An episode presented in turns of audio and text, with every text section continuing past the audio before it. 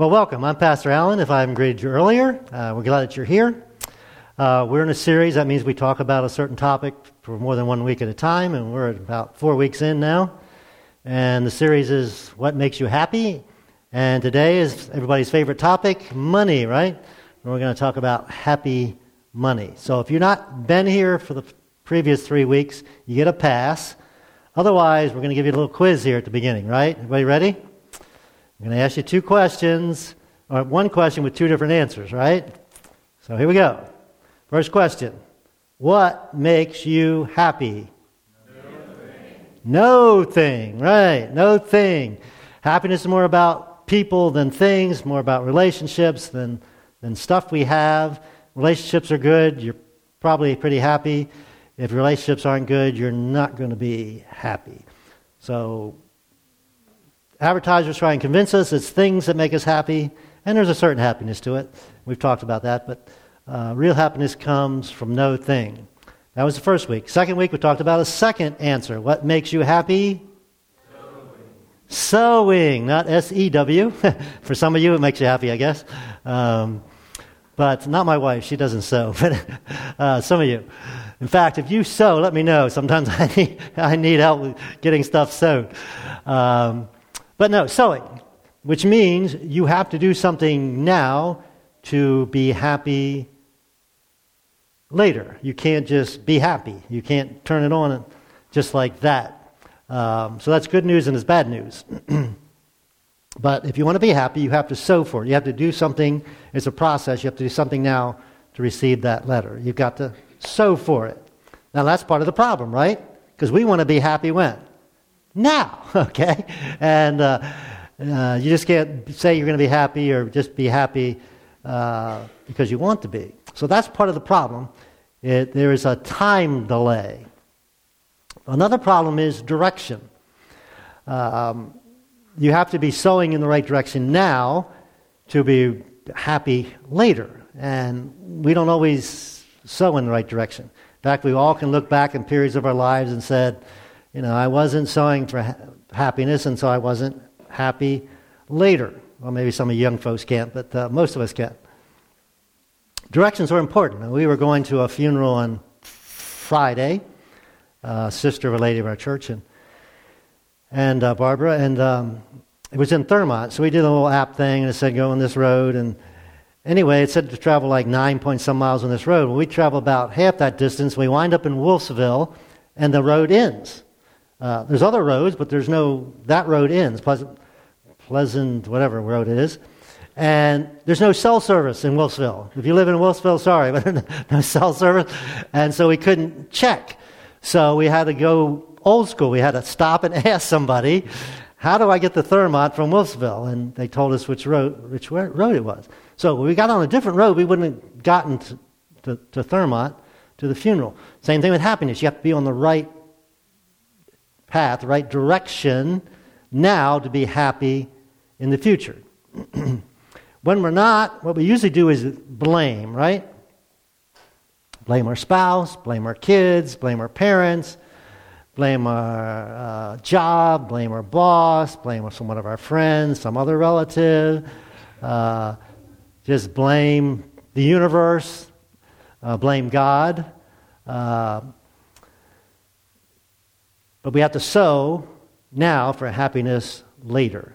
And you may be happy now and be sowing for unhappiness later. So that's the other side. Now, the good news is you can sow for your happiness. Probably a few months ago, if you wanted tomatoes or corn or whatever, you planted those seeds and you were happy when you harvested that. so the good news is you can put into operation a plan now, a sowing now for happiness later. now, often we think happiness has to do with circumstances. You know, if I had their life, I would be happy. If I had their spouse, I'd be happy. If I had their kids, I'd be happy. But it's not about circumstance. We all know people with worse circumstances than us that seem to be happier than us. And we also know people which seem to have great circumstances that just aren't happy. So it's not about circumstances. Now, one of the biggest issues that affects your happiness and mine is our topic for today, and that's money. Now, what we do with money often is we use it for something and we think, I know this would make me happy. We buy this thing and we go this place. I thought I knew that this would make me happy. But it didn't. So, what does that have to teach you and I? what we think isn't always true, right? And that's why it's so important to have wise counsel. Have other people you can talk to and ask, hey, I think this would make me happy if I spent this money on this. And they would say, no, that, that won't make you happy. Or, mm, yes, maybe that would. So, I thought I knew. And we all can look at some circumstances that we bought something or spent money for something that we thought would make us happy, and it didn't. and you've all, or most of you probably have heard some preacher type like myself stand up in front of a group of people and say, Money won't make you happy. And you all say, Yeah, I know, I know. But I sure would like to give it a try, right? give me a million bucks. I'll see if I can be happy. Uh, but actually, in reality, there is a connection between money and happiness. The problem is we think of it as the wrong connection. We think the connection between money and happiness is this word right here more, right? If I had more money, I would be happier. Of course, the reverse is also true. If I had less money, I'd be less happy. So it's got to be true that if I had more money, I would be happier. So let me ask you kind of a series of questions here. They're pretty easy, all right? Won't tax your brain too much. Here's the first one How much more money would it take to make you happy or more happy? Now, if, if money can make you happy, it's this is a good question to figure out the answer, right? How much? It's going to take $10,000, $100,000, a million dollars, 10 million. How much more would it take to make you more happy? Another way to phrase the question is this way, because we talked about what undermines your peace undermines your happiness. And we said happy people are at peace. So, how much more money would it take to give you peace? Again, what's the figure? What's the dollars? How much? If I had that, I would be at peace. Consequently, I would be happy. I'm going to answer these questions for everybody here. I know the answer. And here it is more than I currently have, right? That's the answer. And as it was an answer uh, 10 years ago, it'll be an answer 10 years from now. That's the answer. More than I currently have. But that's not true either, is it? It's not about more. Because again, we know people with more money, more stuff than us, and they're just not happy, are they? And we know people with less than us, and we're happy. In fact, especially if you're as old as I am, we can think back when we were a child, and I was a child, we were pretty poor, but I was happy. I guess I didn't know any better. You know, I have a stick, I play with a stick as a gun. I was perfectly happy. I was we're going to get to this word later, content with that. I have more than I could ever imagine now, and my kids, my grandkids, have more than I could ever imagine. I don't know if they're any happier than I am, or how I was, or you were. So it's not about more. Now, one of my frustrations about any time I talk, but especially when I talk about money, is most of you, and I try to make logical cases, and I use the Bible or what Jesus said today, and so most of you intellectually will agree but not do anything about it. And I love most of you because I know you. Some of you I don't know. I care about you, and I want you to be happy. So my prayer is not that you'll just hear this, but you'll also implement this. And if you're a parent or a grandparent, it's even more important than that because you are modeling the connection between money and happiness for your kids and for your grandkids. And I'm a grandparent. I know I want my kids and grandkids to be happy. And a big ingredient, again, is money. So the connection between money and happiness is not more, it's a different M word. And here's the, here's the word that makes the difference it is the word manage. So it's not about how much money you and I have or make. It's not about getting more of it. It's about managing what I have. Because for some of us, we can't get any more. So does that mean we can't be happy? No. In fact, you know, I'm getting close to retirement age one of these days, and my income will go down, right? You know, I think you're all going to keep paying me when I stop working, are you? so my income's going to go down. And so does that mean I can't be happy? So it's not about more, it's about managing what you have. So money contributes to your happiness if you manage it well. And again, anything that undermines your peace, undermines your happiness, if you mismanage your money, you're not going to be at peace.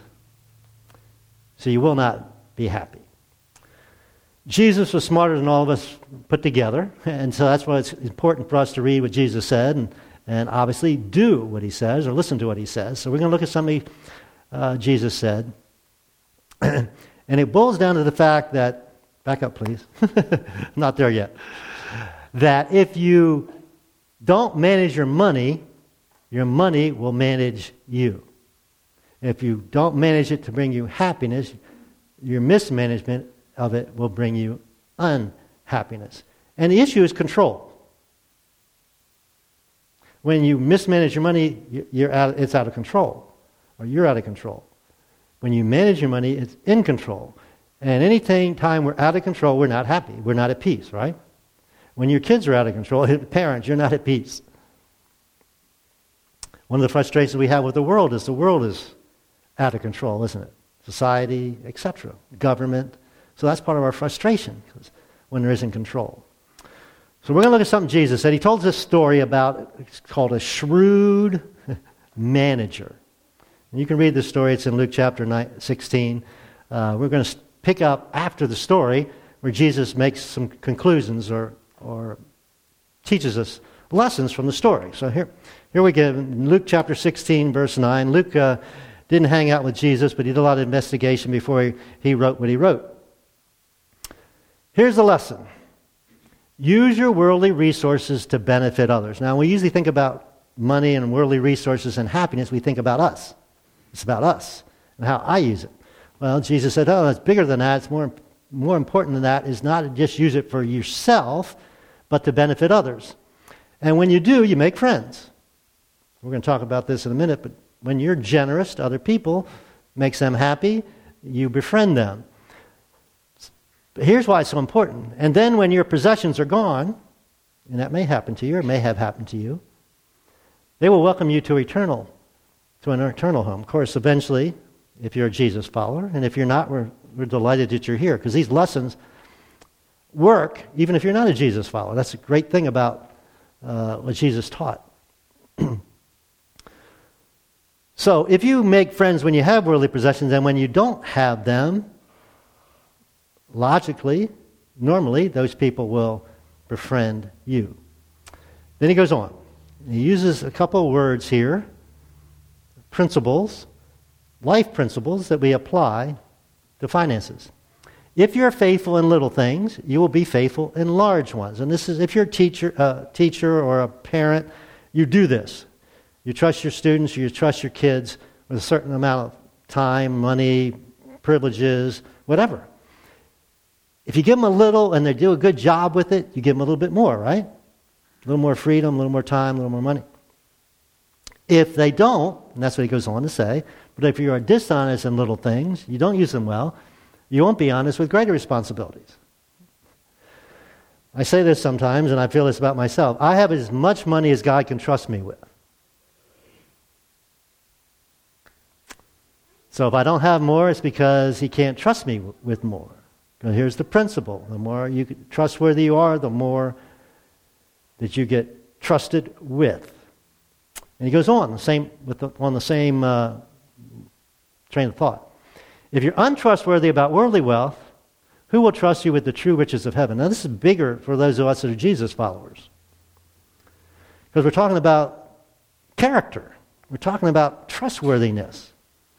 And what God is saying, more important than money, is, of course, the gospel. Money, you can't take money with you. You can take the gospel with you for, for eternity. And he said, if you can't be trusted with something that's concrete, something you can see, something that's temporary, How can you be trusted with something of much more worth, uh, the gospel? So we need to prove ourselves trustworthy with our finances. And he goes on. He's not finished. and if you are not faithful with other people's things, now, okay, we're talking about our stuff, but then there's other people's stuff. And we all have interaction with other people and their stuff. And he said, if you can't be faithful with other people's things, why should you be trusted with things of your own? This is an integrity question. This is big, this is really important. And then Jesus gets to the verse that probably most, if you've been in church for a while, you've heard this verse. And uh, he kind of draws it all into a conclusion. And he says this No one, which means no one, means everybody, no one can serve two masters. Well, wait a minute, wait a minute. Where do we get on this master deal? I don't have any masters. We don't have slaves or masters anymore. Hold on, he's going to explain. no one can serve two masters. You will hate one and love the other, or you will be devoted to one and despise the other. Well, Jesus, why such extremes? Can't there be some kind of middle ground? Can't I just like or dislike? Jesus says, no, no, no, no. It's all or nothing. It's either you love the one and hate the other, and devoted to the one, despise the other. Now, okay, we're thinking about God and the opposite. So, my, if God's not my master, it must be the devil, right? Devil. If it's not good, it must be evil. Uh, something like that, right? And Jesus is the wisest teacher there was, and so he kind of surprises us with what he says. Here's what he says: You cannot serve none of us, cannot serve God and be enslaved to money. Wait a minute, wait a minute. God and money aren't opposites. You know, God and the devil are opposites. Good and evil are opposites. God and money aren't opposites. Now, this word money is not a good translation. All the modern translations use this word, and it's easy for us to understand. If you've been around church long enough to remember the King James Version of the Bible, they use the word mammon. That's a good translation, but nobody knows what mammon is, do we? All right, so let me tell you what mammon is. Mammon is money and all the stuff that money can buy. The stuff you already have and the stuff money can buy. That is mammon. That's all that. That's all included in here. He says you can't serve God and your money and the stuff money buys and the stuff money can buy. Jesus said the, the biggest competitor for God's devotion, our hearts, is not sin, it's not evil, it's not temptation, it's not the devil. It's mammon or money and stuff. And our response will be, I don't love my stuff. I don't love my money. Wait a minute, wait a minute. Let's back up and look at exactly what Jesus said. He said, You'll be devoted to one and despise the other. Now, devoted means attached to. Now, let's be honest. We're all attached to our stuff, right?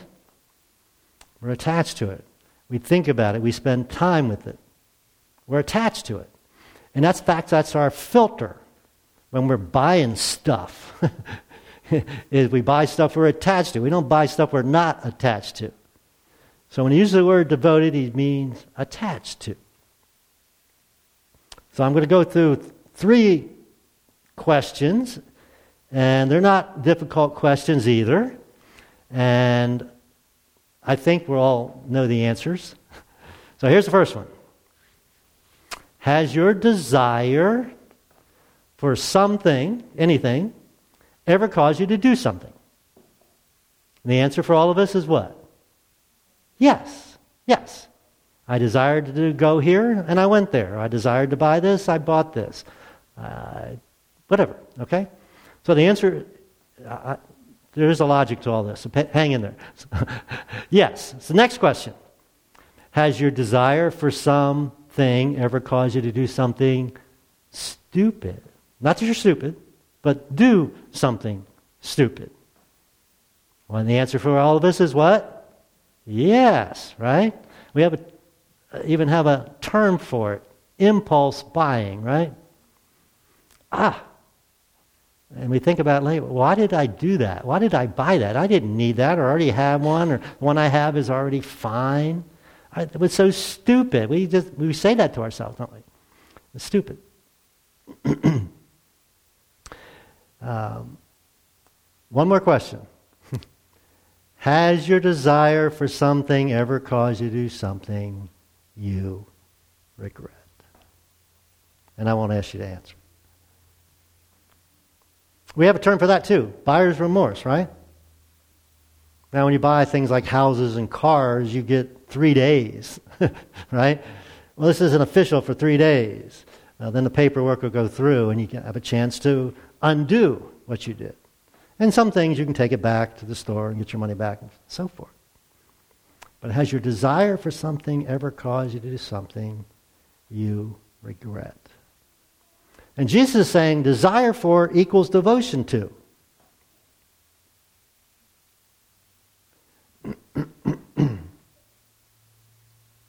and once you let desire con- dictate, control, you're no longer the boss of you. Your desire becomes the boss of you. So that's why you do something that you regret or something that you think is stupid. And Jesus said you become a slave to your desires. Anybody want to sign up for slavery? Nobody does. But that's, what you, uh, that's what's happened. So let's kind of figure out how the process works here. How, how does this begin? I think it begins with this word discontentment. If you're contented, you don't have desires, right? That you have to be devoted to, things you have to be devoted to. If you are content, but when you, once you become discontented, then it goes away. Uh, discontentment, part of discontentment is awareness, isn't it? We all have experienced this. You've been walking through a store and you see something, oh, I didn't know they, such a thing existed, that they made something that did this. My wife's got a bunch of these things in the kitchen, these different machines that do different things. All right? Uh, guys, sometimes it's tools. Oh, I didn't know they made a tool for that. And some of them are cool. Now we got all these power tools that did stuff we had to do by hand in the past. But if you didn't know they existed, there would be no discontentment about it. You could be reading a magazine, you could be online. Uh, my wife just was on uh, Craigslist and saw a baby grand piano for sale. Oh, it's just in Frederick. It only costs this much, and they really cost, you know, this much. And all of a sudden she was discontented for a short period of time.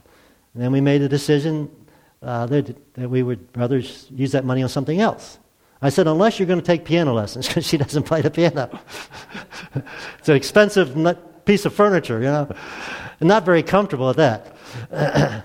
so, become uh, awareness drives our discontent. Another thing, another issue that, that, that causes us become slave to our desires is the word, this is the next word, uh, greed.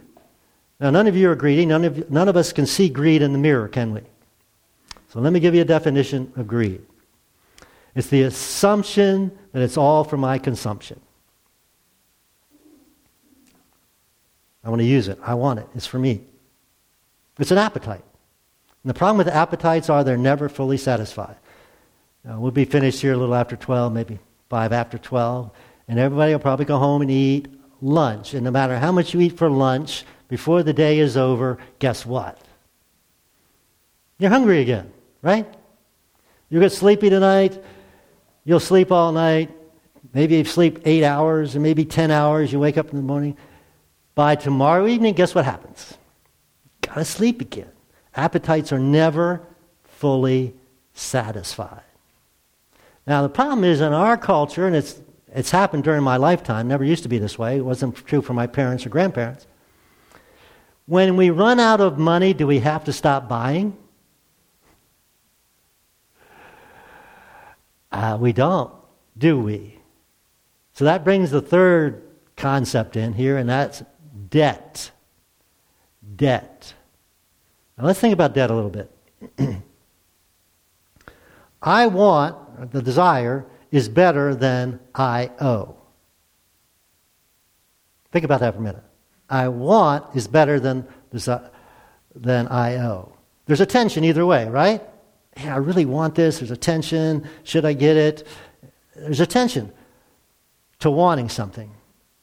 But then there's also a tension to owing. And which is the better tension? It's better to want than to owe. Because once you owe, God says you're a slave. You're indebted, you're a slave to the person you're indebted to. Think about it this way. With debt is between, I mean, um, uh, want to is between you and God. Right? Okay, God, should I do this? You know, or not? Should I spend this money on this? So, I want to is between you and God. Once you buy it, once you're in debt, you're no longer, it's no longer between you and God. In fact, once you become indebted, it's between you and the person you owe. And you know whose side God's on now? If you're a Jesus follower, anything you owe, you need to repay. And so God's on the person you owe side. That person said, Hey, you owe me. And God says, Yes, you owe him. He switched, you say, and you say, No, God, you switched sides. And God said, No, I didn't switch sides, you switched sides.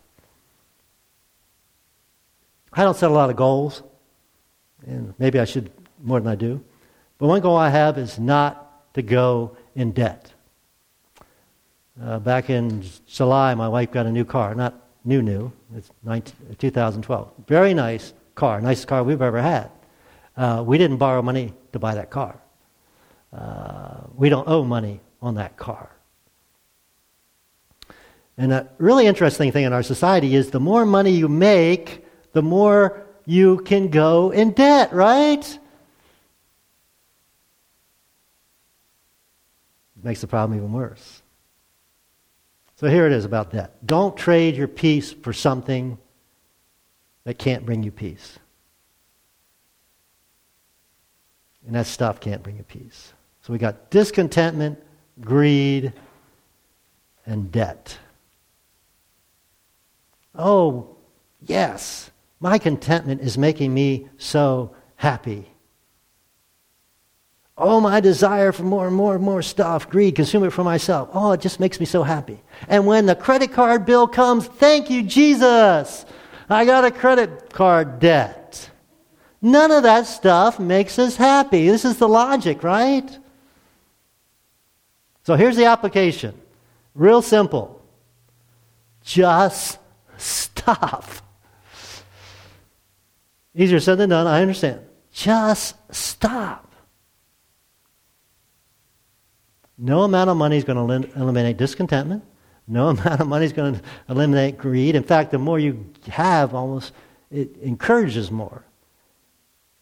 Now, you can get out of debt with money, but the more money you have, the more, again, opportunity you have to go in debt.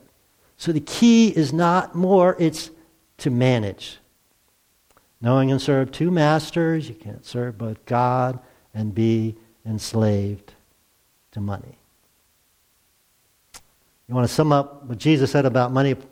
Basically, two, two words generosity and wisdom. You know, use your worldly wealth to help other people. And be wise. And if you're not wise, ask somebody who's wiser than you for advice. And we teach a financial class. We have people that can help you with that stuff. But here we sum it up in three words. You want to be happy. Give, save, and live. And this is taught in, in the financial peace class. so, when you get some money, you get your paycheck, tell that money, you're not my master. And I'm going to prove you're not my master because I'm going to give the first part of it away. And we would say, hopefully, give some of it to the church. And then, you're not my master. I'm not going to spend it all. I'm going to save some of it. And we taught our kids this. They had three envelopes God, save, and spend. All right? And it, when they were small, it was thirds. well, just, just think about it. Giving brings joy, doesn't it? Christmas time when you give gifts, it brings joy. We'll be doing uh, giving the, uh, the, the, boxes for the kids overseas. It brings joy to us to give, and we see the joy when they receive it. In fact, to put on your outline, giving always results in joy. Unless somebody forces you to, doesn't it? Why aren't we more giving people? We automatically have more joy. Uh, secondly, saving. Simply put, money in the bank brings you peace, doesn't it? We've been on a budget for 25 years, and the biggest thing that brought peace to my wife and I's relationship, for one thing, but uh, peace about our finances. And then, of course, then you can live in freedom. You're not enslaved. So you can drive around, you go online, whatever, and you can say, I could buy that, but I'm not. I'm free. I could do that, but I'm not because I'm free. So how do you make your, how do you make your money make you happy? Give, save, and live. Money contributes to your happiness if you manage it well. Let's pick up with a new topic about happiness next week. Hope you can join us. Let's pray, and we'll have a song and let you go. Father God, thank you. We thank you for your wisdom about money. We thank you what Jesus had to teach us. And again, this all makes sense in our heads, but advertising industry is powerful and and we do have those desires. And God, we don't want to be slaves. We want to be free. We thank you for this blueprint that help us do that. And we want to pray for anyone who's not a Jesus follower. This all made sense. If you see the wisdom in Jesus' words and being a Jesus follower, we would invite you to uh, step across that line this morning. He is inviting you. He accepts you just as you are. Thank you, Jesus. You accept us all as we are. It's in your name we pray. Amen.